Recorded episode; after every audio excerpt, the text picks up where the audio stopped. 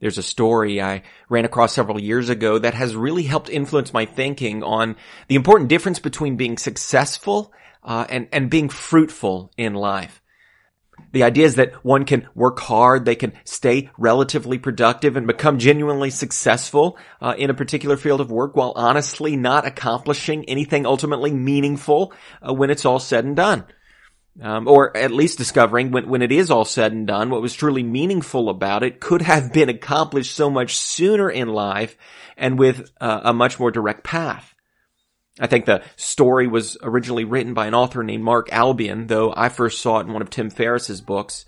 Um, it's it's called the parable of the Mexican fisherman, or the parable of the businessman and the fisherman. I've I've heard it referred to both ways, uh, but the story goes like this: There was a young businessman on vacation at a small Mexican coastal village.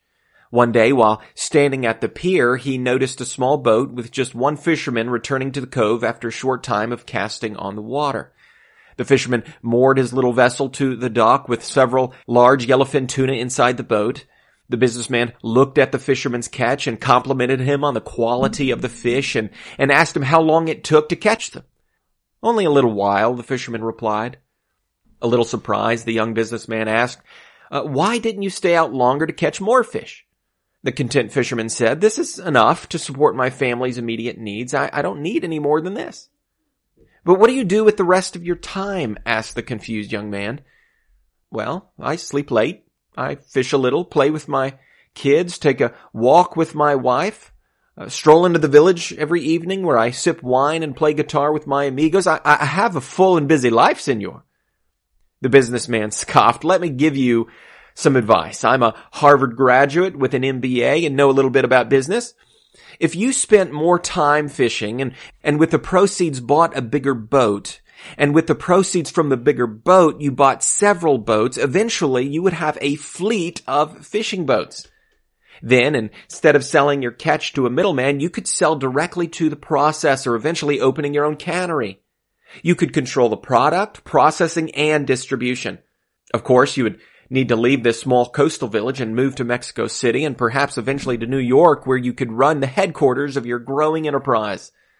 The fisherman asked, how long would, would all this take? The young man replied, oh, 15 to 20 years if you work hard. What then? asked the fisherman. The businessman laughed and said, that's the best part. When the time is right, you would announce an IPO and sell your company stock to the public and become very rich. You could make millions. Millions, senor? Then what? Then, my friend, you could retire, move to a small coastal fishing village where you can sleep late, fish a little, play with your kids, take a walk with your wife, stroll to the village every evening where you can sip wine and play guitar with your amigos. uh, if, if there's any takeaway from that story, I suppose it's not to bash uh, the hardworking Harvard graduate or business executive, um, I, I, for one, am very grateful for those who clock the time behind the big desk, keeping the gears of our modern global economy moving. But, um, but it does make you think, right? It, it, it makes you think about what in life you're really working toward and how direct of a path you've chosen to get there. I know some people tend to work for the sake of work itself, while others out there will work more as a means to, to some other end. I tend to, to fall in the latter camp. The question then is, to what end are we working? And, and, and do we really think that end can only be reached at some distant date on the calendar, say when we finally reach the higher rung on the company ladder or that comfortable number in our retirement fund? If you're working for some material end, say a larger nest egg, a more prestigious position, maybe, maybe it's a bigger house or, or something like that, I imagine it, it may very well take you until retirement to reach that.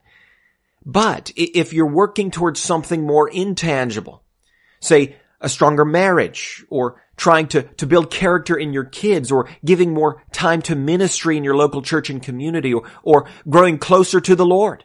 Uh, I'll, I'll tell you, it would be a mistake not to give as much attention to those things as you can afford to do now. Why? Well, because those things don't require more dollars in the bank or more degrees on the wall or more busy work logged on the timesheet in order for fruitfulness and fulfillment to happen. The story of the Mexican fisherman reminds me a lot of the story in Luke chapter 10 when Jesus visited the house of Mary and Martha.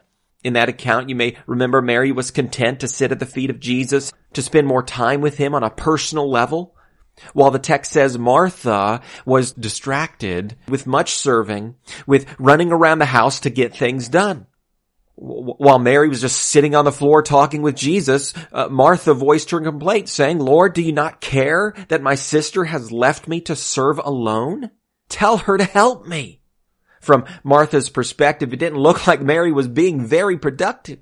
But what did Jesus say in reply? He said, Martha, Martha, you are anxious and troubled about many things, but one thing is necessary. Mary has chosen the good portion, which will not be taken away from her. Think about that. Mary chose the good portion. Question, does that describe your life? Have you chosen the good portion? Have you chosen what is truly fruitful and meaningful in life over the mere illusion of achievement, productivity, and busyness? Are you wasting precious years of your life or your spouse and your kids' lives or, or the life of your church family detouring around the very destination that's right in front of you? I, I encourage you, take a lesson from Mary and the Mexican fisherman. The fact is you, you can be very productive and successful in your work and not very fruitful in your life. Well, that's all I'll say for today. Hope, hopefully something here proves helpful. I, I want to invite you to like, subscribe, comment, share our channel here. Let, let us know you're out there. Stay tuned for more episodes to come. Until then, God bless.